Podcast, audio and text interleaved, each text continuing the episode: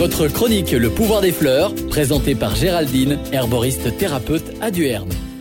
Apithérapie, la thérapie du bonheur? Non, aujourd'hui je vous parle de l'apithérapie, qui est une façon de soigner par les produits de la ruche. Tout le monde connaît le miel, qui est une substance sucrée naturelle produite par l'abeille. Il est déconseillé aux enfants de moins de 18 mois.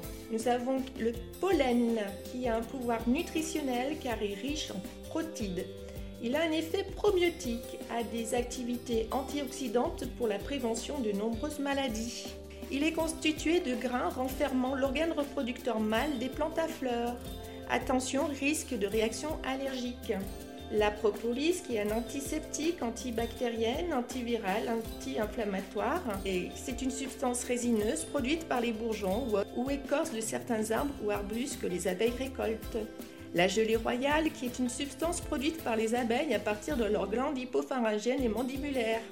Attention, ne pas utiliser si vous êtes allergique au miel, pollen, au venin de l'abeille et si vous souffrez d'asthme, d'eczéma ou d'un cancer féminin le venin, qui est vraiment euh, un sous contrôle médical, qui est une substance sécrétée par la glande à venin de l'abeille. La cire, qui est très bonne cicatrisante pour les plaies, elle nourrit la peau et c'est un excipient en médecine et en cosmétique. La cire est sécrétée par les glandes cirières des abeilles.